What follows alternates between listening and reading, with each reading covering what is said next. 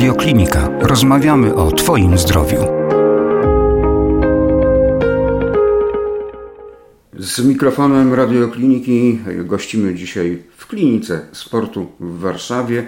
Moim rozmówcą jest pan Łukasz Dworakowski, magister fizjoterapii oraz założyciel i dyrektor kliniki sportu, a tematem naszej rozmowy będzie skręcenie stawu skokowego. Witam panie Łukaszu. Dzień dobry, witam serdecznie. Skręcenie stawu skokowego, czy dobrze wnioskuję, że powszechnie zwane jest skręceniem, tudzież zwichnięciem kostki? Tak, tak, to, to dokładnie o tym mówimy. A skąd różnica w tym nazewnictwie? No, skręcenie jest to raczej bardziej potoczne stwierdzenie. Powiedzmy, medycznym nazewnictwem jest to zwichnięcie stawu skokowego, oznaczone, stopniowane w zależności od tego, jak duże jest uszkodzenie w stawie. Domyślam się, że taka kontuzja najczęściej dotyka e, osoby aktywne sportowo, ale chyba przytrafia się też każdemu z nas. Piśmiennictwo mówi, statystyki mówią, e, że skręcenie stawu czy zwichnięcie stawu skokowego dotyka generalnie około 21% osób aktywnych fizycznie. Natomiast e, to są statystyki, które są gdzieś zbierane na podstawie danych e, w szpitalach, czyli osób, które zazwyczaj pojawiły się po prostu już w szpitalu czy gdzieś u jakiegoś medyka. Nie są wpisane w to osoby, które samodzielnie w domu leczyły się, także ta statystyka może być znacznie większa i mówi się, że nawet 50% populacji osób żyjących w Polsce miało prędzej czy później, wcześniej w swoim rozwoju, w swoim życiu e, miało do czynienia ze skręceniem stawu skokowego, niezależnie od tego, czy były to osoby aktywne fizycznie, czy nieaktywne, młode, czy, czy starsze. I zgłębimy na pewno bardziej e, ten wątek, natomiast e, chciałbym, abyśmy powiedzieli o przyczynach, bo jest to dość powszechna, jak Pan wspomniał, dolegliwość. Czym jest spowodowana, tak fizycznie i obrazowo? Generalnie kilka czynników może się przyczynić do tego, że powstaje takie skręcenie stawu skokowego. Jedną z przyczyn może być e, zbyt e, mały zakres ruchomości w samym stawie skokowym, w kostce, płaskostopie, czy też e, koślawość stawu skokowego, dysbalans mięśniowy, propriocepcja zaburzona. Cóż to jest ta propriocepcja? Jest to odczuwanie kończyny, czy też przewodnictwo. Receptory nerwowe znajdujące się w, w naszym stawie odpowiadają za położenie, czy też informację przesyłaną do mózgu, w jakim miejscu, w jakiej sytuacji znajduje się kończyna dolna. I w momencie, kiedy to przewodnictwo jest zaburzone, nie do końca wykształcone, czy też yy, w jakiś sposób upośledzone, na przykład poprzez niewygodne buty, czy jakąś inną rzecz, która może wpływać na przebyte urazy. To wszystko może wpływać na to, że e, ta nasza stopa odbiera te informacje z zewnątrz płynące do naszego mózgu i tym samym no, ustawia się w nieodpowiedni sposób. A płaskostopie jak e, wpływa na potencjalne uszkodzenie? No, w przypadku, jeżeli mamy zaburzoną biomechanikę stopy, e, sama stopa mm, i jej prawidłowe wykształcenie odpowiedzialna jest za amortyzację i przyjmowanie odpowiednio odciążeń. Jeżeli obciążenia przez stopę nie są e, prawidłowo rozkładane, no to może się przekładać na staw skokowy, który w konsekwencji może ulec skręceniu. A takie pojęcie jak nierównowaga mięśniowa idzie w parze z tą priocepcją? Nie do końca. Nierównowaga mięśniowa polega na tym, że dane mięśnie e, w danej grupie są nadmiernie osłabione albo zbyt mocno napięte. Z kolei mięśnie przeciwnej grupy, czyli agoniści antagoniści, mogą być w wzmożonym napięciu bądź również osłabieniu. I teraz cały mięśnie agoniści jak antagoniści powinny być odpowiednio rozwinięte, ponieważ współpracują ze sobą i zbyt mocne mm, napięcie jednej grupy może powodować osłabienie w grupie przeciwnej, także one, one powinny współgrać. Zwichnięcie, skręcenie stawu skokowego może spowodować nierównowaga mięśniowa, zaburzenia priopriocepcji, wiotkość więzadłowa. Może o tej wiotkości więzadłowej jeszcze e, Wiotkość więzadłowa, tak. Ona również może się przyczynić do częstszego zwichnięcia stawu skokowego, bardziej spotykana u kobiet niż u mężczyzn. No dlaczego? Tak jesteśmy zbudowani i tak nas matka natura stworzyła. Po części wiąże się z procesem. Chodzi o poród i, i, rodzenie dzieci, ponieważ e, więzadła u kobiet muszą być odpowiednio elastyczne do tego, żeby na pewnym etapie życia poród się odbył, dlatego też e, spotyka się częściej u kobiet tą wiotkość stawową, więzadłową, Czyli u kobiet wiotkość więzadłowa występuje we wszystkich obszarach organizmu? Tak, można powiedzieć, że tak, tak. Natomiast testuje się to w klasyczny sposób poprzez sprawdzenie, czy na przykład występuje przeprost w stawie łokciowym, e, czy też w stawach paliczkowych. No i jeszcze jeśli chodzi o przyczyny skręcenia stawu skokowego, dołożymy tutaj biomechanikę, o której Pan wspomniał wcześniej. Do jakich stanów anormalnych dochodzi w trakcie uszkodzenia? Że wyróżniamy trzy stopnie i trzy podziały, jeżeli chodzi o skręcenie stawu skokowego. Pierwszym stopniem jest to naciągnięcie e, więzadeł. Zazwyczaj może towarzyszyć temu lekki obrzęk, e, możemy delikatny dyskomfort odczuwać, natomiast nie powinno to zmieniać naszej biomechaniki chodu i powinno być to raczej powiedzmy delikatny uraz, który stwierdzamy, że ok, no nastąpiło, coś się podkręciło, ale funkcjonuje. Czyli w tym normalnie. pierwszym stopniu możemy normalnie funkcjonować praktycznie rzecz biorąc. To znaczy, to też jest tak, że nie możemy e, tak jakby dyskredytować leczenia w kontekście uszkodzenia pierwszego stopnia. Ono też jest dosyć istotne po to, żeby nie doszło do kolejnego uszkodzenia. Tak? Jeżeli zdarzyło się pierwsze, nawet pierwszego stopnia, no to była temu jakaś przyczyna i teraz powinna być przeprowadzona, czy też leczenie, które daje nam te 100% e, wzmocnienia stawu skokowego, plus profilaktyka, żeby nie, do, nie wystąpiło kolejne skręcenie. A drugi stopień? W drugim stopniu mamy do czynienia z częściowym już uszkodzeniem e, więzadeł w obrębie stawu skokowego. E, może dojść do częściowego uszkodzenia torebki stawowej. Czyli rozerwania? Tak, może, może dojść, ale też nie musi. To nie jest zawsze towarzyszące w kontekście uszkodzenia częściowego stawu skokowego. Może wystąpić znowu obrzęk, opuchlizna i ten stan już jest y, jak najbardziej stanem, y, w którym należy zainteresować się no, leczeniem, fizjoterapią i rehabilitacją, bo niezaleczony staw skokowy przy drugim, jak i trzecim stopniu już szczególnie może prowadzić do ponownego uszkodzenia, e, a przy podwójnych uszkodzeniu, czyli jeżeli zdarzyło się to nam pierwszy raz i kolejny raz, istnieje już bardzo duża szansa, 75% jak nie więcej, że kolejny raz w przyszłości może dojść do uszkodzenia stawu skokowego, dlatego bardzo istotny jest e, proces leczenia i, i rehabilitacji. Wspomniał Pan również o trzecim etapie, e, trzecim stopniu uszkodzenia. Tak, w, w trzecim stopniu dochodzi do całkowitego uszkodzenia i zerwania więzadeł. No i jest to uszkodzenie najbardziej niebezpieczne, gdyż e, nieodpowiednie leczenie i postępowanie lecznicze może doprowadzić do przewlekłego e, zwichania stawu skokowego, tak, czyli ponownego skręcania, jeżeli więzadła nieodpowiednio się wygoją, e, jeżeli nie będą w odpowiedni sposób leczone, no to nie będą one spełniać swojej funkcji i może dojść do, do właśnie do, do przewlekłego urazu i, i powtórzeń skręceń stawu skokowego, co z kolei jest no, bardzo, bardzo niebezpieczne i uniemożliwiające niekiedy... Codzienne funkcjonowanie. Tak. Może to mm, oczywiste pytanie, ale gdzie dokładnie odczuwamy ból podczas skręcenia stawu skokowego? To są wewnętrzne części, zewnętrzne, spodnie... Mm, e, to jest tak, że e, generalnie skręcenia stawu skokowego możemy podzielić w ogóle na trzy rodzaje skręceń. E, skręcenie stawu skokowego górnego, skręcenie, które obejmuje tkanki czy też więzadła po zewnętrznej stronie stawu skokowego, czyli tak zwane inwersyjne i ono jest najbardziej popularne i najczęściej występujące. Ponad 90% skręceń to jest inwersyjne, czyli supinacyjne, czyli podwija nam się noga do wewnątrz tak jakby i ta zewnętrzna ściana stawu skokowego, te więzadła po zewnętrznej stronie są naciągane, nadrywane.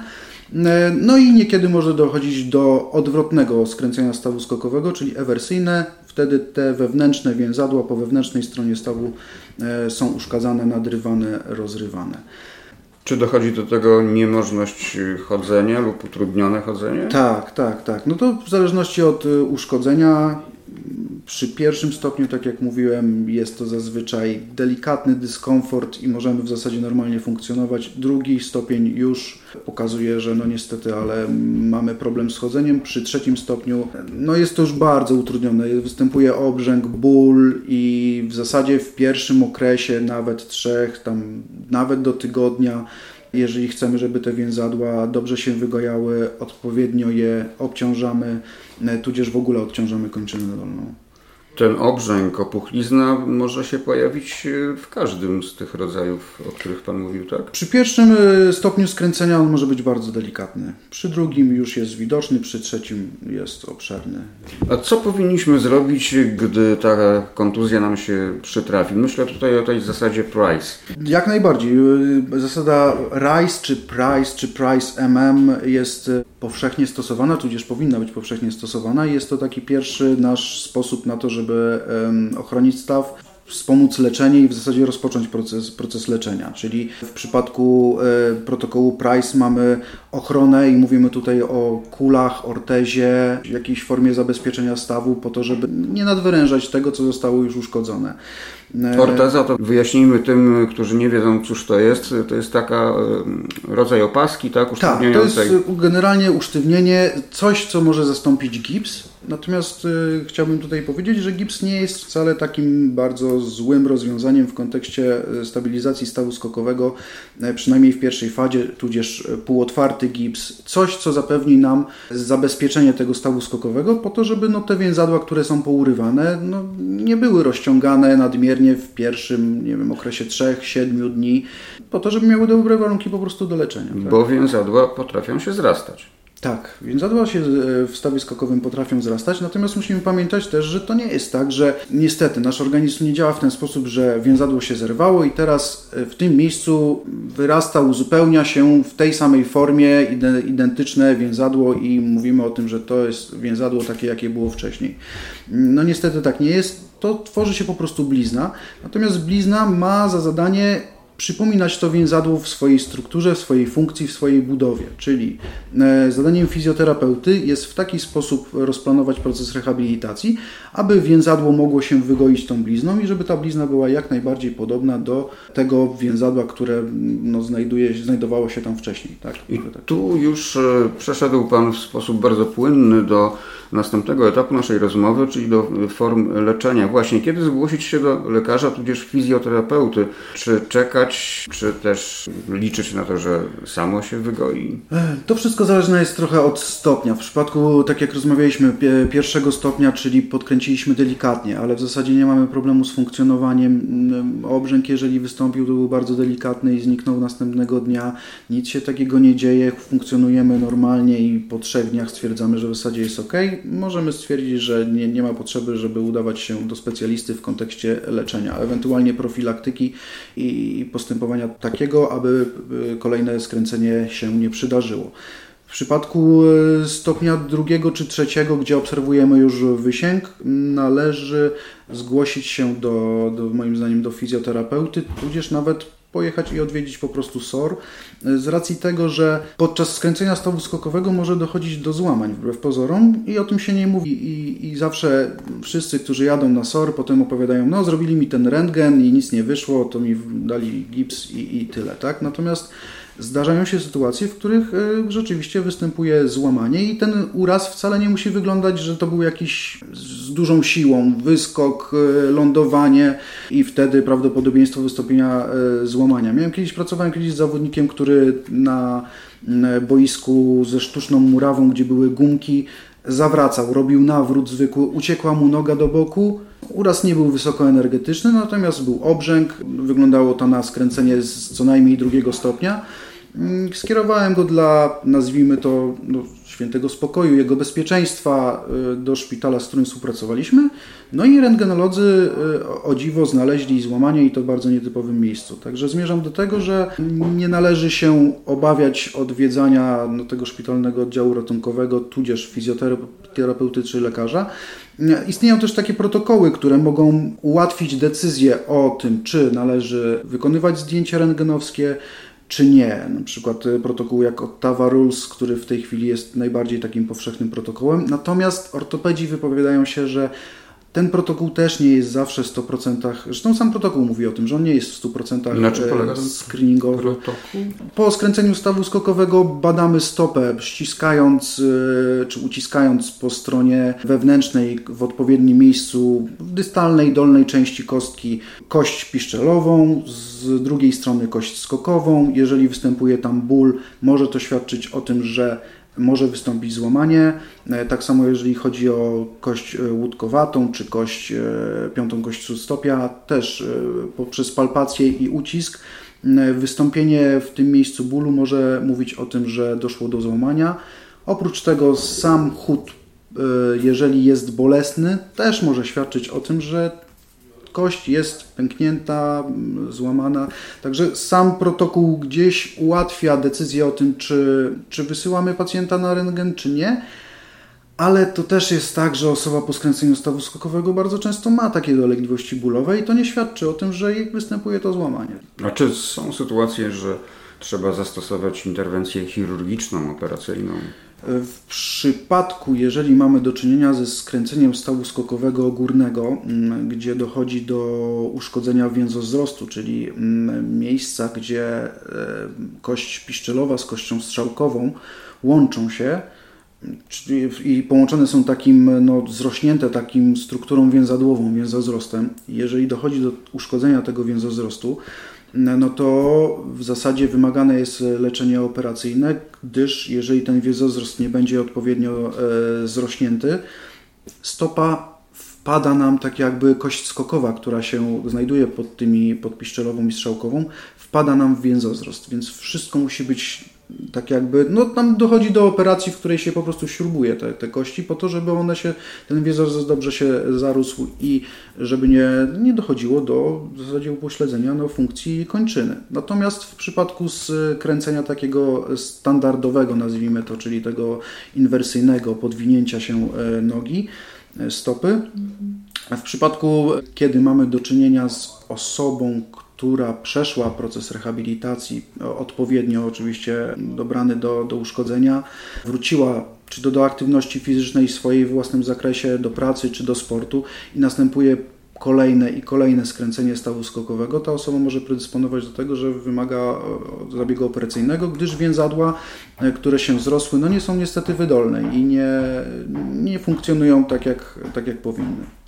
Mówimy tutaj o leczeniu specjalistycznym, ale też istnieją, jak się domyślam, metody domowe. To chyba szczególnie dotyczy tego pierwszego y, stopnia skręcenia stawu skokowego, typu y, altacet i temu mhm. podobne rzeczy, tak? Tak. Generalnie, y, tak jak rozmawialiśmy o protokole, protokole Price MM, no to jest to protokół zarówno, który w, może wdrażać popularny ten altacet, czy nawet potłuczone liście kapusty w formie oddziaływania na obrzęk. Liście takie, babki też? Y, bab, o babce nie słyszałem, natomiast wiem, że zewnętrzne liście kapusty przy opornych obrzękach czasami e, dają zadziwiające efekty. Bardzo ciekawa informacja. Można, można gdzieś taką naturoterapią sobie wspomagać, ale generalnie no, rozmawiamy tutaj w kontekście tego postępowania domowego, e, czyli ochrona, mm, nie obciążamy e, kończyny, która jest bolesna, nie staramy się zaciskać zębów i mówić, dobra, skręciłem staw skokowy, ale Jakoś to rozchodzę będzie. i będzie. Samo przejdzie. Odciążamy jeżeli nas boli, no to odciążamy i nie wiem, po trzech dniach, jeżeli stwierdzamy, że, no, że trochę mniej boli, no to możemy wdrażać powoli stopniowe obciążenie dalsze. Lód, y, kompresja. Kompresja jest bardzo ważna. Y, w kontekście w zasadzie każdego urazu tkankowego, y, ale szczególnie może stawu skokowego, w przypadku zastosowania kompresji, czyli bandaż elastyczny, opaska elastyczna, coś co uciśnie nam te tkanki, blokuje to no to i prostu... orteza tutaj też wchodzi w robotę. Orteza może być, jeżeli ona jest no, okala cały staw i jest formą uciskową, tak jakby uciskała to, tak jakby uciskał bandaż elastyczny, tak? Może jakieś skarpety, no coś takiego. A kryoterapia? Jak najbardziej stosowana, tylko że w pierwszych okresach po urazie, czyli zaraz po tym jak na przykład, załóżmy, że mówimy tutaj o piłkarzu, który nie wiem, skręcił staw skokowy, czy biegaczu, który skręcił staw skokowy, zakładamy szybciutko tą ortezę, czy też bandaż elastyczny i następnie na to nakładamy lód, chłodząc staw, wpływając po prostu na to, na pierwszy okres w procesie uszkodzenia, po to, żeby no ta krew się po prostu nie wynaczyniała do, do, do stawu, bo krew, im większy obrzęk, tym dłuższy powrót do sprawności. No to cenna też informacja bardzo, właśnie.